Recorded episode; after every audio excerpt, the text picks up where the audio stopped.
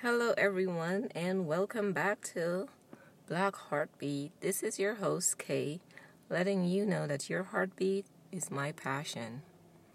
Okay, so today I want to talk about um, a situation about five years ago. I remember landing at LAX, and as I'm in um, my shuttle going to my destination, I remember sitting in the back seat and I was just looking around as we were going through LA. And it's amazing because when you're not in the driver's seat, you you have more clarity.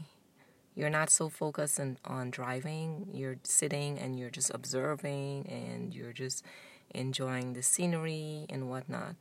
And I remember as I was sitting there and I'm looking as we were driving through the streets of LA, I remember saying to myself, man, LA is crappy. You know, no dis- no disrespect to anyone or, or you know, to LA. But as I was driving, coming from somewhere that's supposed to be um, not as um, updated as I thought you know, that LA is, you know, this amazing city with um, so much modern stuff and updated stuff. And as I was driving through, I was like, LA is crappy. Okay, aside from that, I'm sitting there at a stoplight and I'm just looking at people just crossing the street. And I'm like, man, everyone was looking not well. There was one guy in a wheelchair pushing backwards, a lady walking with a cane, few people extremely obese, and just people weren't looking right. And this was five years ago. Now, fast forward to today, the present um, I realized that um, we are not well. And this is why it, it brought back memory to my first time realizing that we are pretty much the walking dead, so to speak, because we're not well and something isn't working for us. And my my t- take on it is if something isn't working for us, then I believe we need to change it. You know, what is there to lose? Right? If things aren't working for us as a people, then we need to take steps to change it.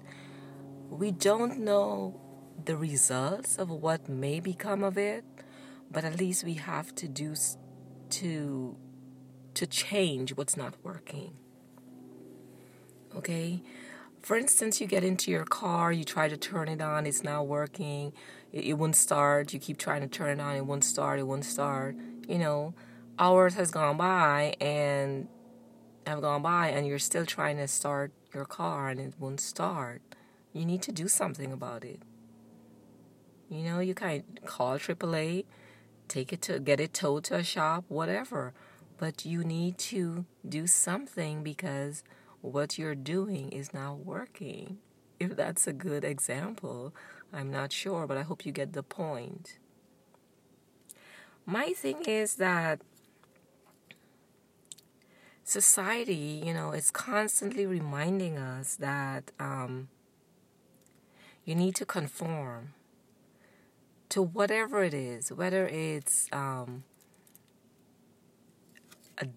a diet, something as simple as diet, exercise, whatever. You have to do what society is doing, regardless if you if it's not working for you. You have to do it. Or else somehow you're a failure. Or else somehow you are disobedient. And I find it very odd that you have to conform to a way of life that's just not working with your DNA. You have to conform to a way of life and a culture where your body is rejecting it. And it's telling us in many ways that whatever it is that you're trying to conform to is not working for you, and your body's going to reject what's not n- natural. It's just like the foods that we're eating or the lifestyle that we're choosing to live. It's not working for us. And we need to change it because, um, again, I always think of the future and the future that we're going to leave our kids and our grandkids and our family members in. And it's all up to us to kind of put a, put a stop to the dysfunction. Because again, you know, the deeper and deeper we get into a culture and a way of life, the worse off we get. And I just want you to take just 10 minutes just to clear your mind and to think about it really seriously because your life depends upon it, really. So it's not, you know, um,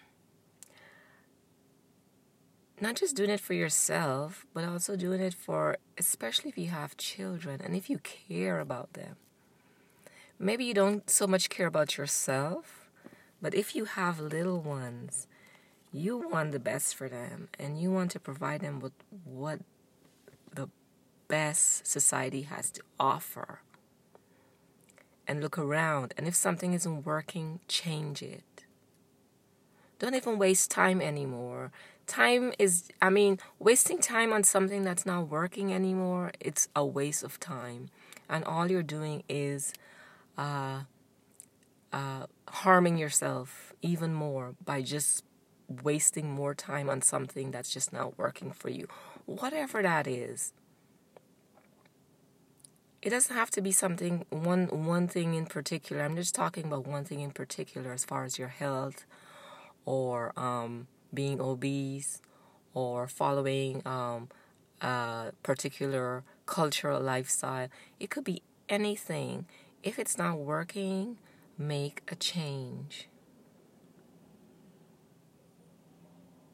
And then if you make a change and you notice that maybe that's not working or you need to make a little tweak here and there, do it. It's your life. You're in control. You're in the driver's seat here.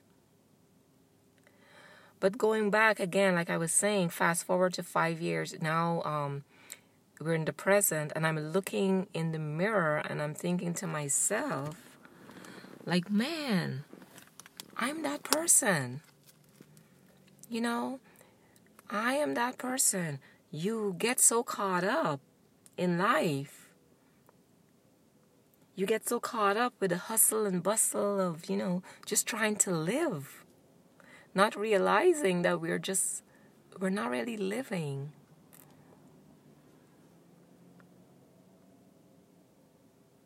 You know, we're trying to live, but yet we're not living. Um, and I always say this I'm like, every time I look around me, I'm like, man, we are the walking dead. What is wrong? There's something seriously wrong. And I'm not going to say, you know, specifically what the issue is, but you need to examine your life and your lifestyle. And you need to eliminate whatever it is that's not working for you.